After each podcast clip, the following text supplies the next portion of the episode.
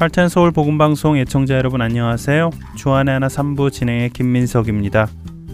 오늘은 여러분께 한국의 신학자 한 분을 소개해 드리려 합니다. 한국 신학계에 큰 발자취를 남긴 몇 분의 신학자들 가운데 한 분이신데요. 한국 보수주의 신학의 보루이자 기초자라고 말할 수 있는 분이십니다. 이분은 인간 중심의 기독교가 아닌 하나님 중심의 기독교를 고집하며 하나님 앞에 헌신하고자 하는 사람들을 양성하는데 평생을 다하셨지요. 바로 박형용 박사이십니다. 오늘은 여러분과 신학자 박형용 박사에 대해 나눠보겠습니다. 박형용 박사는 1897년 평안북도 벽동에서 불신자였던 남기수 씨의 사남 중 장남으로 태어났습니다. 그의 집안은 경제적으로 너무 가난하여 빛이 끊이지 않았다고 하는데요. 하지만 그런 가난하고 어려운 생활 가운데서도 그에게 복음을 전하고 믿음을 가르쳐 주신 분이 계셨습니다. 바로 그의 어머니셨습니다. 그의 어머니는 온유하고 겸손한 사람으로 어렵고 힘든 상황 속에서도 신앙을 지키기 위해 부단히 노력하신 분이셨지요. 그런 어머니의 모습을 보며 자란 어린 박형용은 점점 기독교에 관심을 갖게 됩니다. 찬양 함께 하신 후에 신학자 박형용 박사의 이야기를 계속해서 나누겠습니다. 나의 갈길 다가도록 예수 인도하시니 내주 안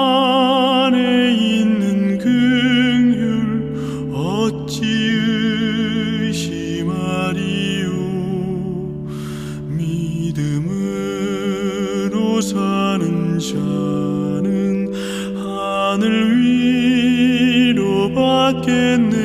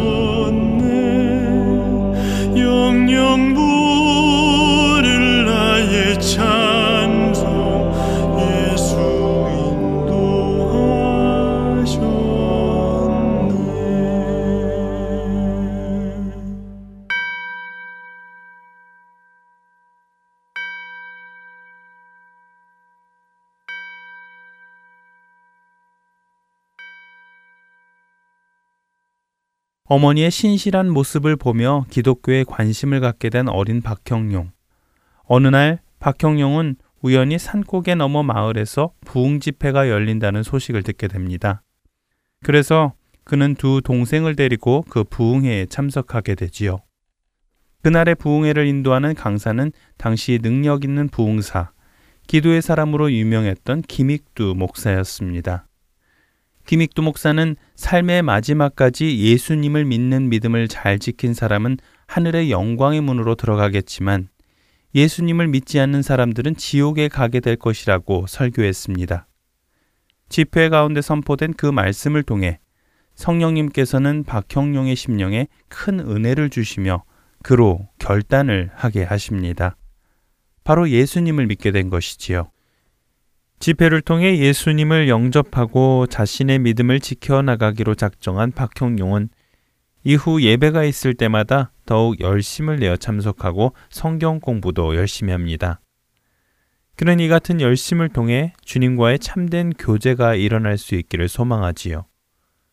그는 하나님과의 참된 교제는 죄를 멀리하는 것에서부터 시작된다고 생각하고 자신의 삶에서 죄를 멀리하기 위해 여러 환경을 만듭니다. 특별히 사람들을 만나면서 나누는 대화 가운데 죄를 많이 범하게 된다는 것을 느끼고는 말로써 죄를 짓지 않기 위해 많은 노력을 기울이지요. 남을 헐뜯는 말이나 세상이 유혹하는 말을 들음으로 범죄할 것을 막기 위해 귀에 천조각을 받고 다니기도 하였고 자신의 말 가운데 죄를 범하는 일이 있을까봐 말하는 것을 자제하기도 합니다. 또 보는 것으로 인하여 빠지는 죄의 유혹에 넘어가지 않기 위해 주위를 보지 않기 위해 자신의 발만 보고 걸어 다니기도 하지요. 그러나 자신의 이러한 노력만으로는 자신이 하나님의 자녀가 되거나 하나님과 참된 교제를 할 수 없다는 것을 깨닫게 됩니다. 그러던 중 박형용은 집에서 무려 150여 킬로미터나 떨어진 선천이라는 곳에 있는 기독교 학교인 신성중학교를 찾아가 입학을 청원하였고 입학을 허락받으면 물론 교장의 배려로 작업반에서 일하며 공부하게 됩니다. 당시에는 아무리 똑똑해도 환경이 어려워 공부하지 못하는 것이 일반적이었습니다. 그런 시기에 박형룡이 공부할 수 있었던 것은 전적인 하나님의 은혜였지요. 어느 날 그는 자신이 다니는 학교의 교목으로 섬기고 계시는 목사님께 어떻게 하면 자신의 신앙이 잘 성장할 수 있는지 여쭤봅니다. 그때 목사님께서는 그가 죄인임을 깨달을 수 있도록 말씀해 주시는데요. 형용아, 형용이처럼 자신의 믿음이 성장하기를 바라며 삶 속에서 노력하는 것은 아주 중요하단다. 하지만 말이다. 하나님께서는 그것보다 먼저 형용이가 하나님 앞에서 죄인인 것을 깨닫기 원하신단다. 그리고 형용이 앞에 놓인 모든 환경과 삶을 주님께 맡기고 온전히 하나님께 의지하길 원하시지. 그런데 말이야, 형용이가 그렇게 될 수 있는 길은 단 한 가지 방법밖에 없단다. 그게 무엇인지 아니? 그것은 바로 형용이가 예수님을 만나는 거야. 예수님만이 우리를 구원해 주실 수 있기 때문이지. 죄 없으신 주 독생자 하나님 보좌를 떠나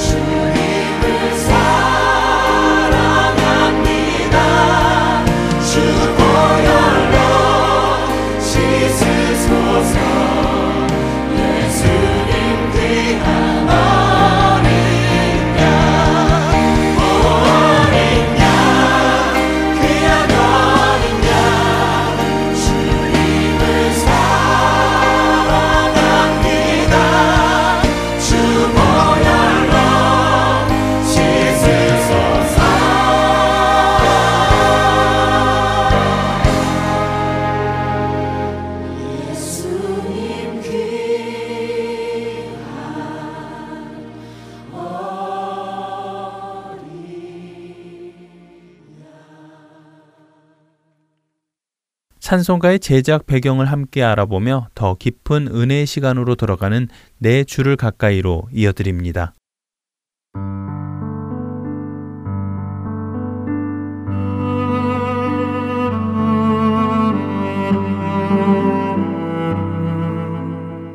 애청자 여러분 안녕하세요. 여러분들과 함께 찬송의 배경을 살펴보며 그 찬송이 지닌 의미를 더욱 깊이 되새겨보는 시간 내 주를 가까이 진행의 김금자입니다. 흔히 회개를 자신이 잘못했다고 생각하는 것, 자신의 죄를 후회하는 것이라고 생각합니다.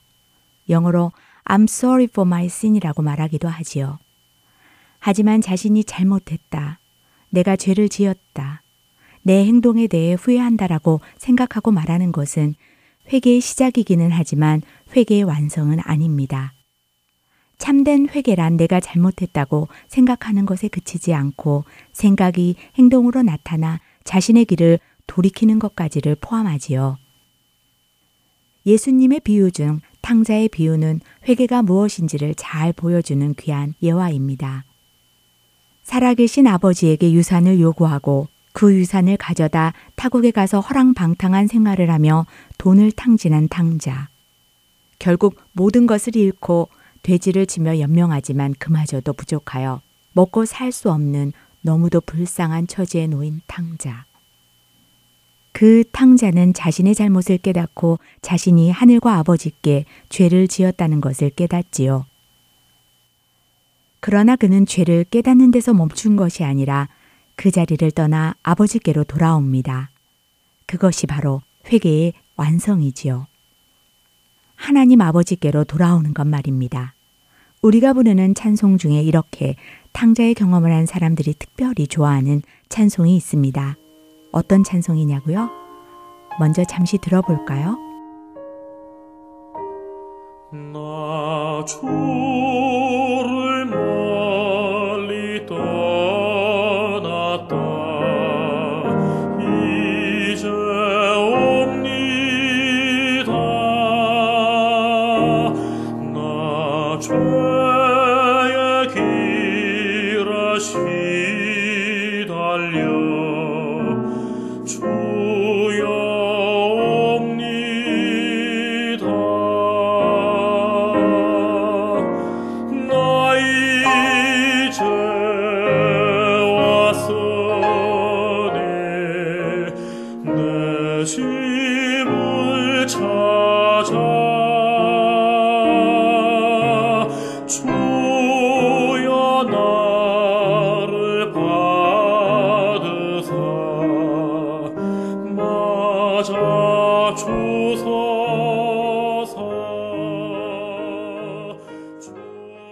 나 주를 멀리 떠났다 이제 옵니다.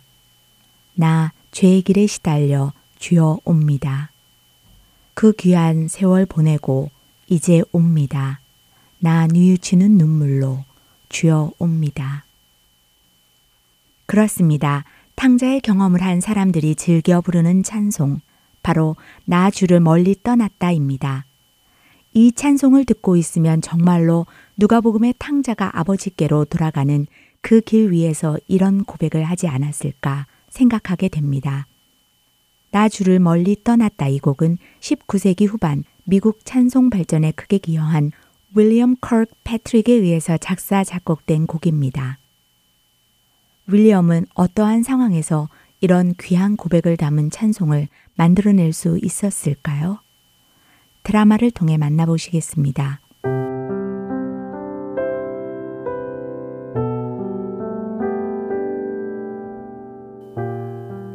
수백 곡의 찬송곡을 작사, 작곡하며 신실하게 하나님 나라의 일을 하던 윌리엄은 음악 디렉터로도 사역했습니다. 1892년 펜실베니아에서 열린 어느 야외 부흥 집회에서도 그는 음악 디렉터로서 찬양을 인도하고 있었지요. 특별히 이번 집회에서 주최 측에서는 많은 사례금을 주며 찬양을 불러줄 청년 성악가를 초빙했습니다. 초빙되어 온 청년의 목소리는 정말 아름다웠습니다. 매일 저녁 그 청년이 부르는 노래 속에서 집회에 참석한 사람들은 눈물을 흘리며 회개하였고 하나님을 찬양하는 귀한 일들이 일어났습니다. Be thou my wisdom, be thou my truth, Be thou ever with me. 윌리엄 역시 청년의 찬양을 들으며 감탄을 금할 수 없었습니다. 아름다운 목소리와 가사를 담아내는 청년의 표현력과 감정이 탁월했기 때문이지요. 윌리엄은 그 청년이 정말 실력 좋은 가수라는 것을 느꼈습니다. 윌리엄도 하나님을 향해 찬양하는 그 청년의 모습을 넋을 잃고 바라보았지요. 그러나 윌리엄이 느낀 그 감동은 오래 가지 않았습니다. 왜냐하면 찬양을 마친 청년이 설교도 듣지 않고 망설임 없이 예배당을 떠나는 모습을 보았기 때문입니다. 그런 청년의 모습을 보며 윌리엄은 혹시 무슨 급한 일이 있는가 걱정했습니다. 하지만 청년은 첫째 날도 둘째 날도 계속해서 자신의 찬양 순서를 마치면 곧장 집회장을 떠나는 것이었습니다.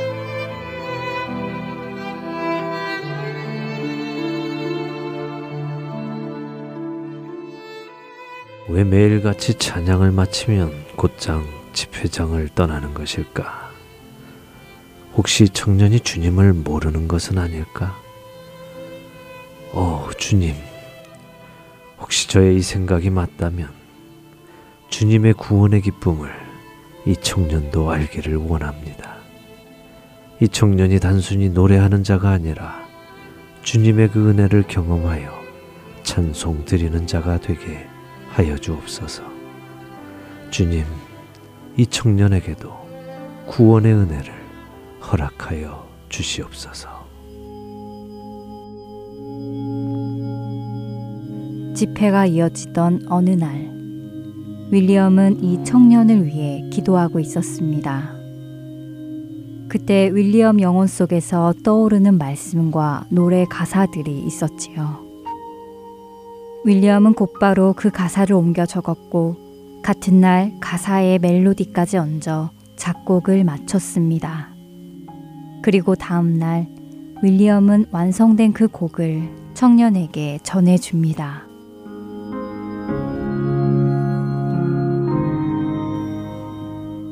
형제님, 하나님께서는 형제님의 좋은 목소리와 노래를 통해 수많은 사람들이 구원의 은혜 안에 들어오도록 초청하고 계십니다. 네, 감사합니다. 그런데 형제님, 제 생각에는 그 구원의 은혜 안으로 들어와야 할 또 한 사람이 있는 것 같습니다. 바로 형제님 자신이지요. 아, 저 말씀이시군요. 네, 사실 아직은 저도 확신이 잘 안 섭니다. 이 찬송은 제가 형제님을 생각하며 지은 찬송입니다. 네? 저를 위해서요? 아, 이 찬송을 오늘 저녁에 불러 주시겠습니까? 예, 알겠습니다. 한번 해보겠습니다.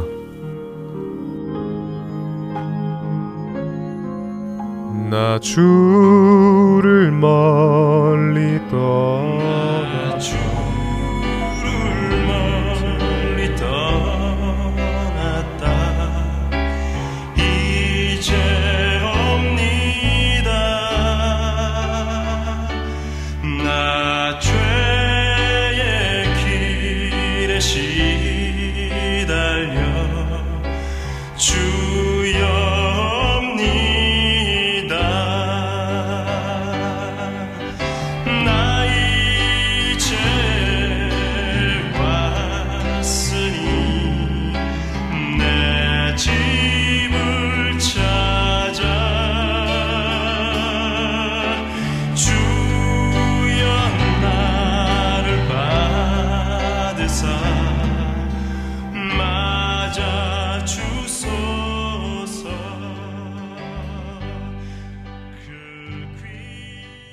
그날 밤 나주를 멀리 떠났다라는 찬송을 부르던 그 청년의 모습은 더 이상 사례비를 위해 노래를 부르던 청년이 아니었습니다. 가사 속에 담긴 탕자의 모습이 바로 자신의 모습임을 깨달은 또 하나의 탕자였으며 은혜의 하나님 아버지의 품으로 돌아오는 구원받은 한 영혼이었습니다. 청년은 그날 그 찬송을 끝까지 부르지 못했습니다. 고개를 떨구고 그 자리에 서서 한없이 눈물만을 흘렸습니다. 그리고 그런 그의 모습을 보던 사람들도 모두 고개를 떨구고 함께 울었습니다. 주여 나를 받으사 맞아 주소서라는 그 가사를 되뇌이던 청년은 그날 저녁 예수 그리스도를 자신의 구주로 받아들이고 하나님의 자녀가 되는 권세를 얻었습니다. 그는 구원의 기쁨을 비로소 깨닫게 되었습니다. 아들이 이르되 아버지, 내가 하늘과 아버지께 죄를 지었사오니 지금부터는 아버지의 아들이라 일컬음을 감당하지 못하겠나이다 하나. 아버지는 종들에게 이르되 제일 좋은 옷을 내어다가 입히고 손에 가락지를 끼우고 발에 신을 신기라. 그리고 살진 송아지를 끌어다가 잡으라. 우리가 먹고 즐기자. 이 내 아들은 죽었다가 다시 살아났으며 내가 잃었다가 다시 얻었노라 하니 그들이 즐거워하더라 누가복음 15장 21절에서 24절의 말씀입니다. 구원의 그 기쁨을 누리며 하나님 아버지의 품에 살아가는 우리가 되기를 소원하며 내 주를 가까이 마치겠습니다. 다음 주에 뵙겠습니다.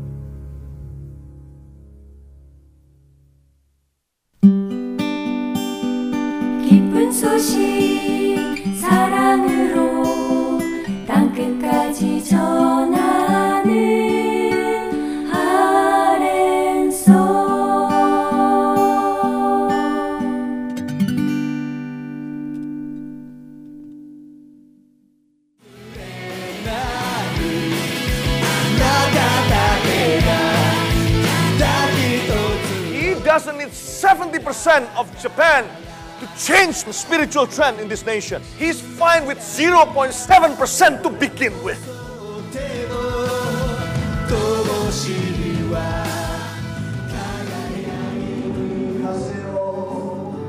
하나님을 향해 부르짖는 일본인들의 간절한 마음이 들리십니까? 크리스천 인구가 1%도 되지 않는 척박한 영적 사막 일본. 그 사막의 땅에도 복음의 씨앗이 뿌려져야 할 것입니다. 하트앤소울 복음 선교회에서는 이 일을 위하여 일본어 방송 CD를 제작하였습니다. 주위에 있는 일본인들에게 이 CD를 전하고 싶은 분들은 전화번호 602-866-8999로 연락 주시기 바랍니다.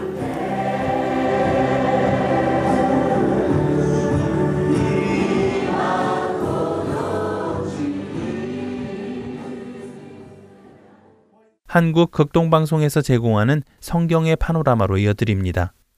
오늘은 규모 없는 사람들 그리고 갈라디아 교회에 보낸 편지라는 제목으로 나눠 주십니다.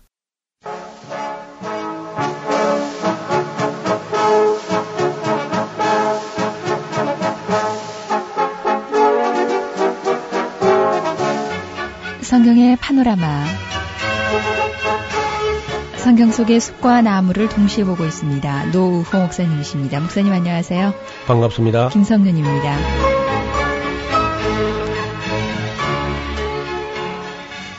데살로니가 후서를 그냥 지나가면서 맨 마지막 경고 한마디, 바울이 우리에게 남기는 경고 한마디를 우리가 좀 살펴보려고 합니다. 데살로니가 후서를 찾으시고 3장 6절에서 12절까지를 한번 읽어보시랍니까? 데살로니가 후서 제 3장 6절에서 12절까지 좀 읽어주시죠. 형제들아 우리 주 예수 그리스도 이름으로 너희를 명하노니 규모 없이 행하고 우리에게 받은 유전대로 행하지 아니하는 모든 형제에게서 떠나라. 어떻게 우리를 본받아야 할 것을 너희가 스스로 아나니 우리가 너희 가운데서 규모 없이 행하지 아니하며 누구에게든지 양식을 값없이 먹지 말고 오직 수고하고 일서 주야로 일함은 너희 아무에게도 누를 끼치지 아니하려 함이니 우리에게 권리가 없는 것이 아니요 오직 스스로 너희에게 본을 주어 우리를 본받게 하려 함이니라. 우리가 너희와 함께 있을 때에도 너희에게 명하기를 누구든지 일하기 싫어하거든 먹지도 말게 하라 하였더니 우리가 들은즉 너희 가운데 규모 없이 행하여 도무지 일하지 아니하고 일만 만드는 자들이 있다 하니 이런 자들에게서 우리가 명하고 주 예수 그리스도 안에서 권하기를 종용히 일하여 자기 양식을 먹으라 하노라. 아멘. 자, 여기 보면은 여러 번 되풀이 되는 말이 규모 없이 행한다 하는 말이죠. 네. 옛날 어른들은 많이 쓰던 말인데 지금은 이게 이제 우리 젊은 사람들 들으면 이게 규모 없이 행한다는 말이 무슨 말인가. 다시 말하면 아무 계획성도 없고 그리고 무슨 생활의 어떤 원칙도 질서도 없이 그리고 이제 소득도 별로 이제 어떤 계획도 없고 네. 소비하는 데 어떤 뭐 계획도 없고 수입의 계획도 없고 그래서 무슨 삶 자체에 아무 규모가 없다는 거죠. 그러니까 게으르면서 죄된 삶을 그런 뜻이에요. 크게 무슨 죄는 안 짓는 할지라도 네. 아무 유익을 끼치지 못하고 덕을 세우지 못하고 그리고 남에게 자꾸 누를 끼치고 신세를 지고 이렇게 사는 사람을 규모 없는 삶이다. 그래 씀씀이가 해프다든지 아무 계획성이 없는 거죠.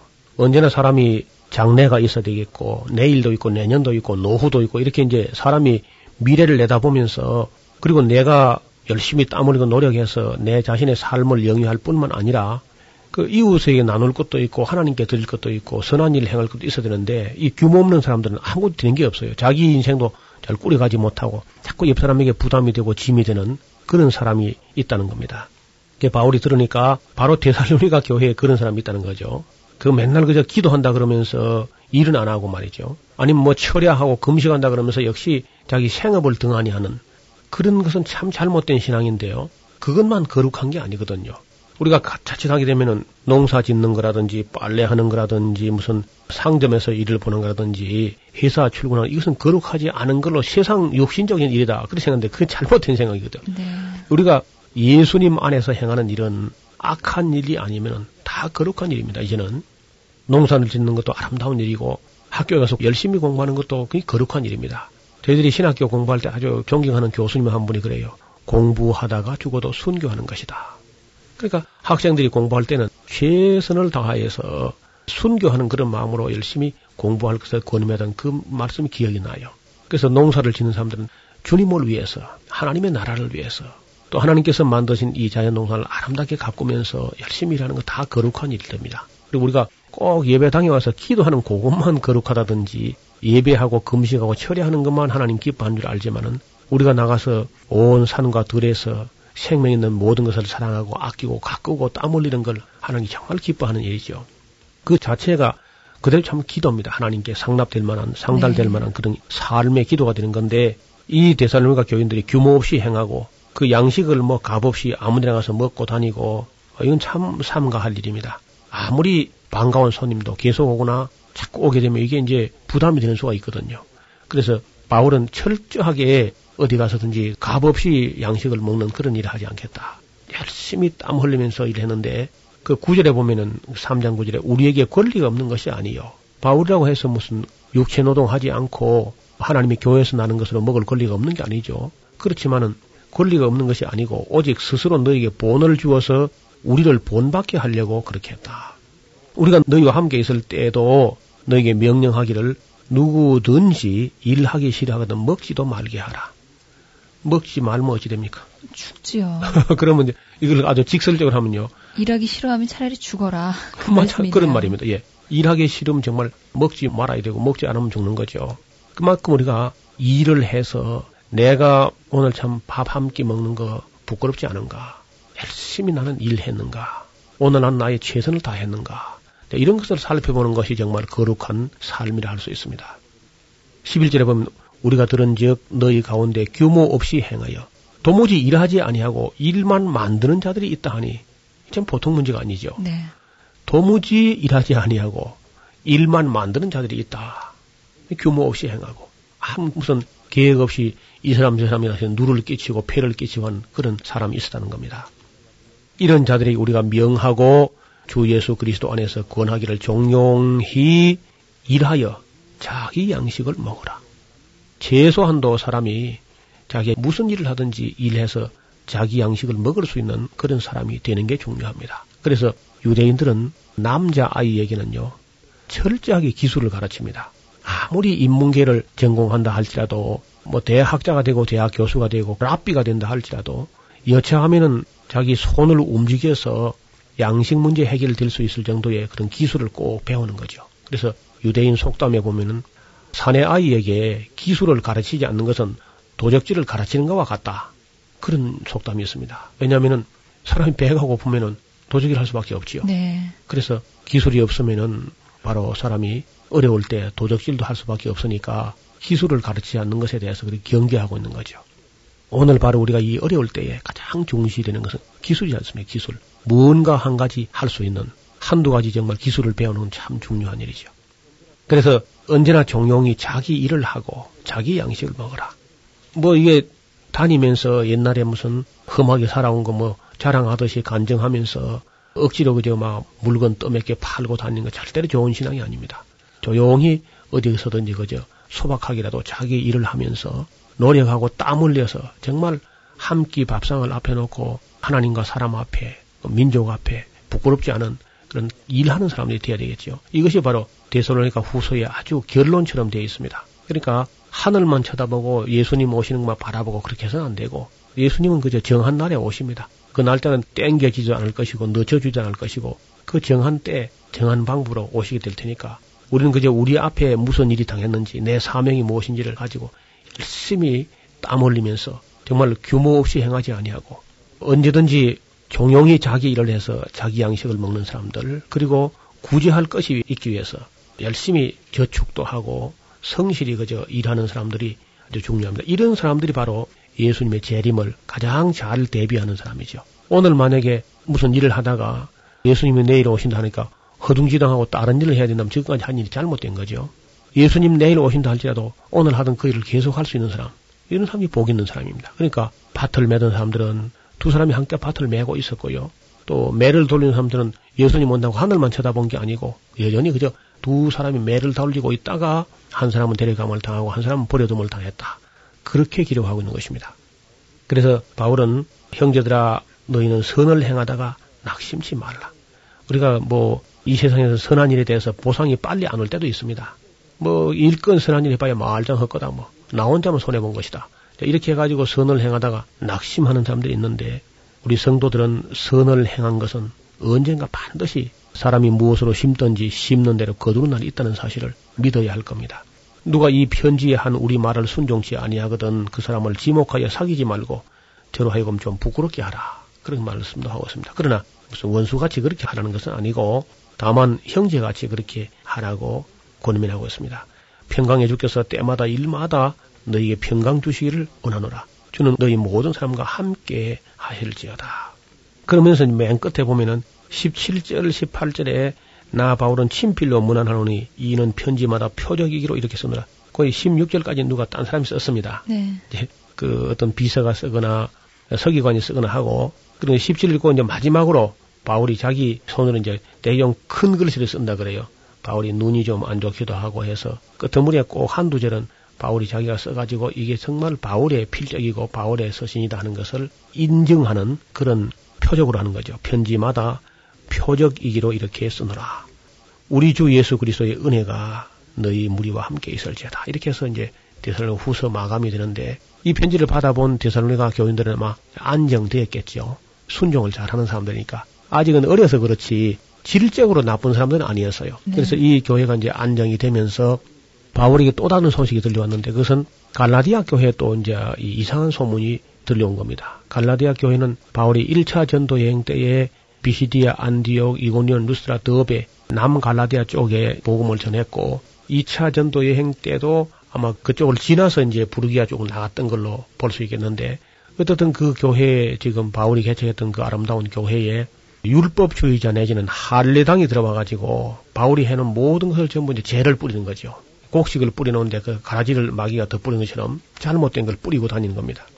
순진한 갈라디아 교인들이 그 사실을 알지 못하고 아 바울은 열두 사도도 아니고 바울이 뭐 말한 걸 우리가 다 믿어서는 안 되겠구나 이래가지고 이제 할례당들이 와서 할례를 받지 않으면 구원받지 못한다.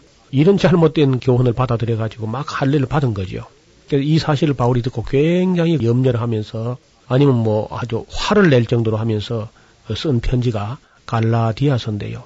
갈라디아서도 상당히 이제 일찍 기록된 문서에 속하죠. 네. 그러니까 일찍 기록된 문서일수록 어떤 면에서는 교회의 어떤 수준도 조금 그 뭐랄까 좀 낮은 수준이고요. 편지를 읽는 사람들이 그럼 편지를 기록하는 바울도 그것이 뭐 당시에 성경이 될 거라면 생각도 못했을 거예요. 예. 그리고 굉장히 격한 어조로 막 씁니다. 갈라디아서를 한번 일장에 펴보시면요. 얼마나 격하게 쓰는지 우리가 읽을 때 정말 두려움이 있을 정도로 그렇게 아주 격한 어조를 쓰고 있거든요. 갈라디아 교회에 할례당들이 와서 잘못된 것을 가르치면서 그 할례를 받아야 구원받는다 하는 것뿐만 아니라 사도 바울에 대해서 이제 이 아주 악하게 평론하는 사람이 있었습니다. 이 사람들은 바울은 뭐 예루살렘 교회 출신도 아니고 그리고 사도 축에도 끼지 못하고 예루살렘 교회에서 사도들에게 직접 무슨 제대로 지도 받은 적도 없다.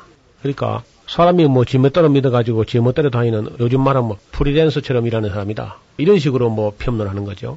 그래서 바울이 갈라디아서를 쓰면서 아주 뭐 시작부터 격하게 그렇게 이야기를 시작합니다. 사람에게서 난 것도 아니요 사람으로 말미암은 것도 아니요 오직 예수 그리스도와 및 죽은 자 가운데서 그리스도를 살리신 하나님 아버지로 말미암아 사도된 바울은 그렇게 이야기하는 거 보면요 어떤 사람에게 뭐 배웠거나 지도받았거나 그런 게 아니라는 말을 오히려 당당하게 하고 있습니다. 11절도 보면 형제들아 내가 너에게 알게 하노니 내가 전한 복음이 사람의 뜻을 따라 된 것이 아니라 이는 내가 사람에게서 받은 것도 아니요 배운 것도 아니요 오직 예수 그리스도의 계시로 말미암은 것이라. 예, 직접 나는 하나님께 계시를 받았다. 뭐 사도에게 배운 그런 거 아니지만은 이렇게 아주 당당하게 말한 것은 그때 이제 바울을 욕하고 다니는 어떤 할례당들의 말을 받아서 하는 이런 말이죠. 그렇지만은 바울은 갈라디아 성도들에게 말하기를 6절에 보면 그리스도의 은혜로 너희를 부르신 이를 이같이 속기 떠나서 다른 복음을 쫓는 것을 내가 정말 이상히 여기노라. 다른 복음은 없다. 다만 어떤 사람들이 너희를 요란하게 하여 그리스도의 복음을 변질시키려 한 것뿐인데 그러나 우리나 혹 하늘로부터 온 천사라도 우리가 너희에게 전한 복음 외에 다른 복음을 전하면 저주를 받을지어다. 아, 뭐 이렇게까지 강경하게 말합니다. 우리가 전에 말하였거니와 내가 지금 다시 말하는데 누구든지 너희의 받은 것 외에 다른 복음을 전하면 저주를 받을지어다. 아니 편지 뭐 첫머리부터 이렇게 막 네. 어, 이렇게 격하게 나오니까. 그러면서 바울이 이제 너희가 지금 성령으로 시작했다가 오히려 지금 육체로 마치려 하냐고. 너희가 그 성령을 받은 것이 듣고 믿음에서 받은 것이냐 아니면 율법을 지켜 받은 것이냐. 좀 생각을 해보라고. 내가 너희 가운데 어떻게 들어가는 것을 너희도 잘 아는 바인데 내가 몸이 좀 안 좋고 병이 나가지고 너희 가운데 좀 요양차 이렇게 들어가서 그때에 이 교회가 시작됐는데 아니 그럴 때에 너희를 시험하는 것이 내 육체에 있지만은 이것을 너희가 없이 여기지도 아니하고 버리지도 아니하고 오히려 천사같이 그리스도 예수같이 그렇게 영접하면서 할 수만 있다면은 너희 눈이라도 빼서 내게 주려고 했던 그런 사랑이 이제 다 어디 갔느냐? 우리가 참된 것을 말함으로 너희하고 지금 원수가 되었다는 말이냐? 하면서 아주 뭐 바울이 굉장히 애타합니다. 너희들이 아마 뭐 베드로 하면 막 굉장한 줄 알고 요한 야고보 하면 뭐 위대한 큰 사도들다 해가지고 아마 권위를 인정하는 모양인데 그 유명하다는 유명한 사람들이 실제로 내게 하나도 보태준 건 없다. 내가 그들에게 뭐 배울 만한 게 그런 게 솔직한 말로 하면 별로 없었다. 오히려 베드로가 안디옥에 한 왔을 때에 책망할 일이 있어서 내가 책망한 적도 있다 솔직히. 어? 그때 야고보에게서 그 베드로를 감시하기 위해서 찾아온 사람이 있었는데 그 사람들을 보자마자 베드로가 아주 이방인과 함께 음식을 먹다가 이방인과 함께 음식을 안 먹은 것처럼 아주 시침 뚝 따고 외식을 했던 그런 일이 있었고 바나바도 저희의 어떤 외식에 유혹되는 그런 일이 있었는데 그러므로 내가 저희가 복음의 진리를 따라 바로 행하지 아니하면서 모든 자 앞에서 베드로의 잘못하는 것을 격하게 그저 바울이 책망했던 그런 적도 있다는 거죠. 바울은 바울이 뭐 사도가 아니다. 예루살렘에서 배운 게 없다. 이렇게 이제 평론하는 사람들을 보고 하는 말이 그러면 사도들이라고 해서 완전하거나 뭐 굉장한 사람들이냐? 베드로라든지 요한 야고보라든지 이런 사람도 다 약점과 결점이 있는 그 사람에 불과하다. 그런 얘기를 하면서 사실 그 이제 우리가 이 배경을 좀 이해하자면은 실력으로 하면 아마 열두 사도 중에 아무도 바울을 능가하는 사람이 없었을 거예요. 근데 그 사회, 그 교회 내에서는 또 이제 베드로는 열두 제자 중에 들었었고 바울은 열두 사도에 들지 않았던 이것 때문에 끊임없이 그저 문제가 일어났습니다. 네. 바울은 아마 이게 평생의 꼬리표가 돼가지고 사도가 아니다. 근데 사도가 아니라고 이제 사람들은 말하는데 바울 자신은 나는 사도라는 거죠. 예. 그러니까 사람들은 아, 그 자칭 사도지 진짜 사도겠느냐 이렇게 이제 바울을 공격하는 거죠. 그래서 사도에 표된 것은 내가 정말 내게 나타나는 그리스도의 능력과 인내와 또 사랑과 이 모든 것이 하나님께서 너희에게 나를 보내가지고 너희가 예수 믿은 그 자체가 사도가 아니냐. 이 문제 뭐 고린도 교회에서도 계속 문제가 되었습니다. 다른 교회에서는 내가 사도가 아닐지라도 적어도 너희에게는 내가 사도다. 그런 말까지 하게 됩니다. 또 어떤 때는 지극히 큰 사도들보다 내가 부족한 것이 조금도 없는 줄 아노라. 이렇게 말한 적도 있습니다. 그러니까 사도권을 이게 이제 변명하기 위해서 바울이 뭐 굉장히 노력을 많이 하게 되죠. 저는 오늘도 그리고 어떤 사역자들 중에서 정상적으로 이제 신앙을 하지 않았기 때문에 열심과 능력이 실제 대단히 있는데 어떤 봉사할 기회가 주어지지 아니하고 또 사람들이 오히려 정체 자체가 불분명하기 때문에 마음의 문을 열지 않는 그런 경우도 상당히 많이 있거든요. 그래서 가능하면은 하나님의 일을 하려고 하는 사람들은 거쳐야 할 과정을 거쳐놓는 게 좋습니다. 이것이 마귀로 하여금 시험 타지 못하게 하는 거죠. 하여튼 사탄과 마귀는 우리에게 무슨 틈을 털 기회가 있으면 틈을 타고 흠을 잡을 것만 있으면 꼬투리를 잡고 물고 늘어지는 이런 것이 그 사단의 습성이기 때문에 우리 하나님의 일을 하는 사람들은 언제나 공명정대하게 또 이제 거칠 과정이 있으면 다 거쳐서 자격을 인정받을 수 있으면 인정받아가지고 그렇게 일하는 것이 중요합니다. 바울은 이 갈라디아 견들을 보고 아주 뭐 굉장히 격한 어조로 이제 말을 해나가다가 결론을 갖다가 어떻게 짓냐면은 열매 이야기를 합니다. 열매 이야기를. 율법으로 되는 것이냐 아니면 믿음으로 어렵담을 받는 것이냐. 아브라함의 예를 들고 하다가 쭉 끝에 가서 이제 열매를 놓고 얘기하는데 자, 육체의 열매도 현저하다. 육체의 열매라는 것은 너무나 분명하지 않은가. 그것은 성령을 거스리는 것인데 곧 음행과 더러운 것과 호색과 우상숭배와 술수와 원수를 맺는 것과 분쟁과 시기와 분냄과 당을 짓는 것과 불리함과 이단과 투기와 술취함과 방탕함과 그와 같은 종류는 다이 육체의 열매다. 육신의 열매 혹은 육체의 일이고 성령의 열매도 아주 현저하다. 그것은 사랑과 희락과 화평과 오래 참음과 자비와 양성과 충성과 온유와 절제 이와 같은 것들이 성령의 열매인데 이거 아무도 금지할 수가 없다. 그러니까 지금 어떤 교회나 사역을 보게 될 때에 누가 어떤 열매를 맺는가 하는 것을 잘 살펴볼 필요가 있는 거죠. 네.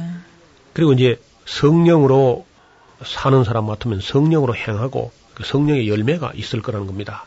그런데 만약에 자기가 신령하다고 하면서도 음행과 더러운 것이나 호색이나 우상숭배나 술수나 원수를 맺는 것이나 분쟁이나 시기와 뭐 아니면 분을 내고 당을 짓고 막 쪼개고 이단을 만들고 투기와 술 취하고 방탕 이렇다면은 전혀 신령한 게 아니죠. 그래서 바로 육체의 열매죠. 그래서 이러한 경우에 서로 피차 물고 먹으면은 나중에 함께 멸망할지 모른다. 참 조심하라고. 그래서 바울이 지금 이 편지를 써서 보내면서도 그냥 애가 탑니다. 야, 이 사람들이 이 편지 받아보고 얼마나 회개할 수 있겠는가, 얼마나 교정이 되겠는가. 그래서 이 편지를 사실 보내놓고 곧이어서 바울은 고린도를 사임하고요. 고린도에 있을 때 이제 데살로니가 전서 후서를 쓰고 이 갈라디아서를 써서 이제 갈라디아 집을 보내놓고는 애가 타서 곧바로 이제 고린도를 사임하고 에베소 쪽으로 건너옵니다. 에베소로 건너와서 거기다 이제 브리스길라하고 아골라를 에베소에 머물러 두고 사실 그 두 번째 전도 여행 때에 바울이 아시아 즉 에베소에 가서 일하려고 했는데 성령이 허락하지 않아 가지고 못 갔죠. 이제 세 번째 전도 여행 때는 바울이 에베소에다 아주 초점을 맞추고 거기다가 미리 브리스길라하고 아골라를 먼저 심어놓고 자기는 이제 다시 안디옥 교회로 갔다가 일단 제일 마음이 급한 것이 갈라디아 문제여서 그 전에 안디옥 교회에서도 그와 같은 일이 있었던 것처럼 갈라디아 교회도 그와 같은 율법주의 혹은 할례당이 와서 있는 것 싶어서 갈라디아 지방을 다시 돌아보게 됩니다. 우리가 지금 이 갈라디아서를 본 다음에는 다시 성경 어디로 돌아가야 되냐면은 사도행전 제 18장으로 돌아가야 되거든요. 사도행전 18장에 보면 이제 거기서 고린도를 사임하고 바울이 어디로 가는가 하는 얘기가 나오고 있습니다.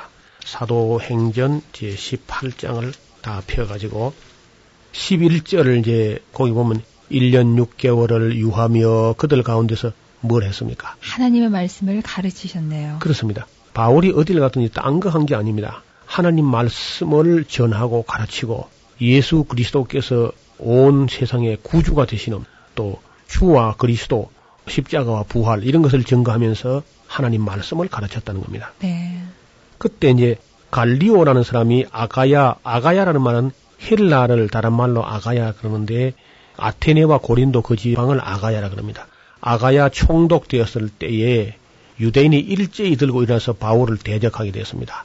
여기 나오는 이 갈리오는 니에로 황제의 스승이었던 세네카의 친동생입니다. 아주 훌륭한 분이었다 그래 이 갈리오가 자기 형님 세네카가 이 갈리오 자기 동생에게 평한 그런 말을 보면은 고린도 사람들이 전부 다 함께 힘을 합해서 갈리오를 사랑한다 할지라도 갈리오 혼자서 고린도인을 사랑하는 것만큼 사랑하지 못한다.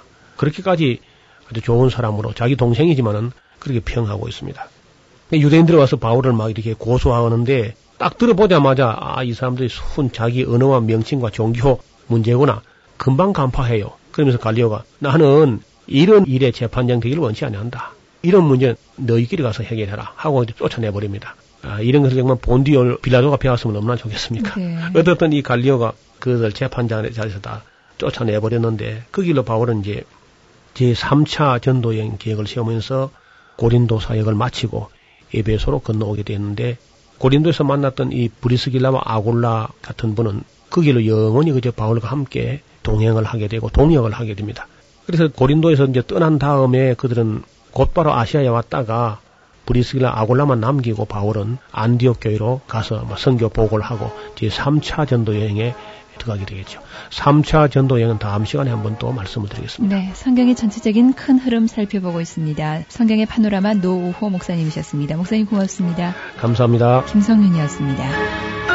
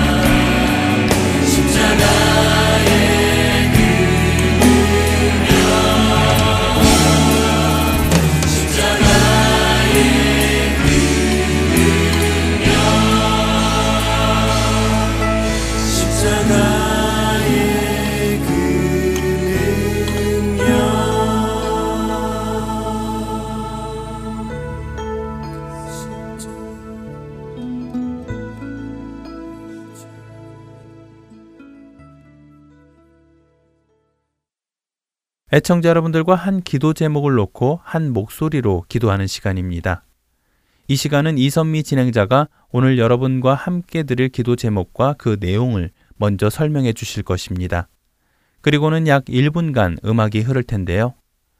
그 시간에 여러분들께서는 오늘의 기도 제목을 가지고 함께 기도해 주시면 됩니다. 1분이 흐른 후에 이선미 진행자께서 마무리 기도를 해 주실 것입니다. 한 가지 기도 제목을 놓고 우리가 한 목소리로 기도드릴 때 하나님께서 그 기도의 제목을 들어 응답해 주시리라 믿습니다. 1분 기도 함께 하시겠습니다. 할텐 서울 복음 방송 1분 기도 시간입니다. 오늘 이 시간은 핸즈 찬양 집회를 위해 애청자 여러분들과 함께 기도드리기 원합니다. 할텐 서울 복음 선교회의 찬양팀인 핸즈 찬양팀의 집회가 오는 3월 25일과 26일에 미시건주 애너버에 위치한 애너버 한인 장로교에서 있습니다. 첫날인 25일 토요일 오후 7시 30분에는 능력의 찬양이라는 주제로 26일 주일 오후 7시에 복음의 진보라는 주제를 가지고 하나님께 찬양과 예배를 드리게 됩니다.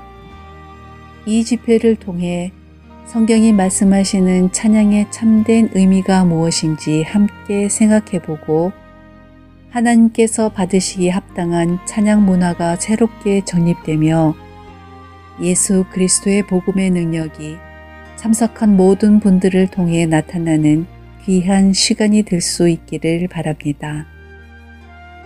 오직 예수 그리스도의 이름이 높임을 받으시고 영광을 받으시기를 함께 기도하시겠습니다.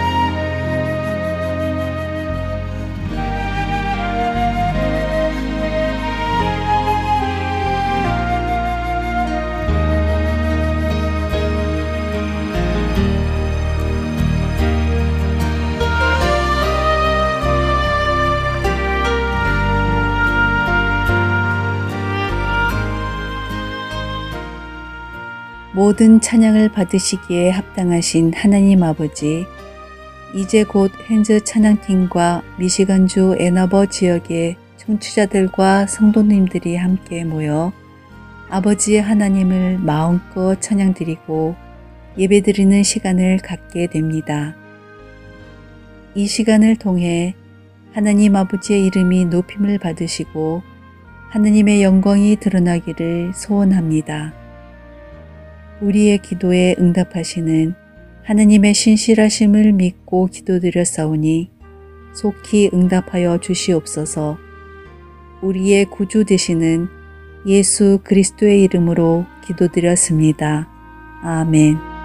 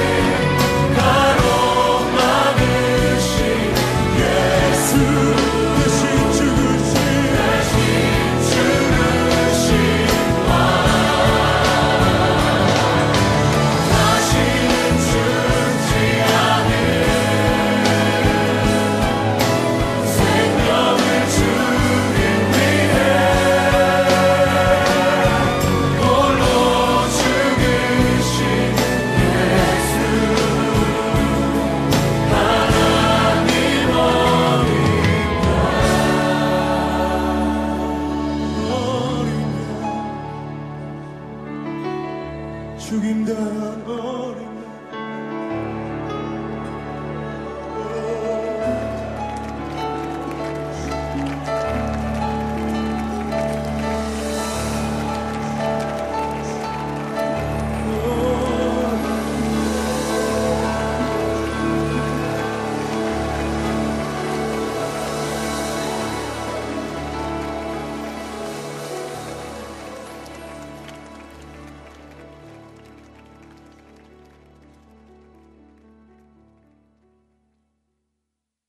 목사님과의 대화 속에서 자신이 죄인인 것을 깨달아야 함을 알게 된 박형용은 그 후 하나님의 뜻을 알고자 매일같이 성경 구절을 써서 가지고 다니며 암송하기 시작합니다. 이렇게 하나님의 말씀으로 살아가기 위해 노력하자 말씀이 그의 삶 가운데 일하기 시작하는데요. 그의 생각과 행동은 말씀으로 인해 변화됩니다. 박형용은 어려운 환경이었지만 하나님의 은혜로 공부할 수 있었고 주어진 환경에서 열심히 노력한 끝에 신성중학교를 우수한 성적으로 졸업하게 됩니다. 그리고 1916년 당시 기독교계의 최고 교육관이었던 평양숭실 전문학교에 입학하게 되는데요. 하나님의 은혜를 기억하며 하나님과 친밀히 교제하기 위해 부단히 노력했던 하나님의 사람 박형용 그에게 펼쳐진 그를 통해 펼쳐진 하나님의 놀라운 구원의 이야기는 다음 주에 계속해서 나누도록 하겠습니다. 구성과 진행의 김민석이었습니다. 여러분 안녕히 계세요.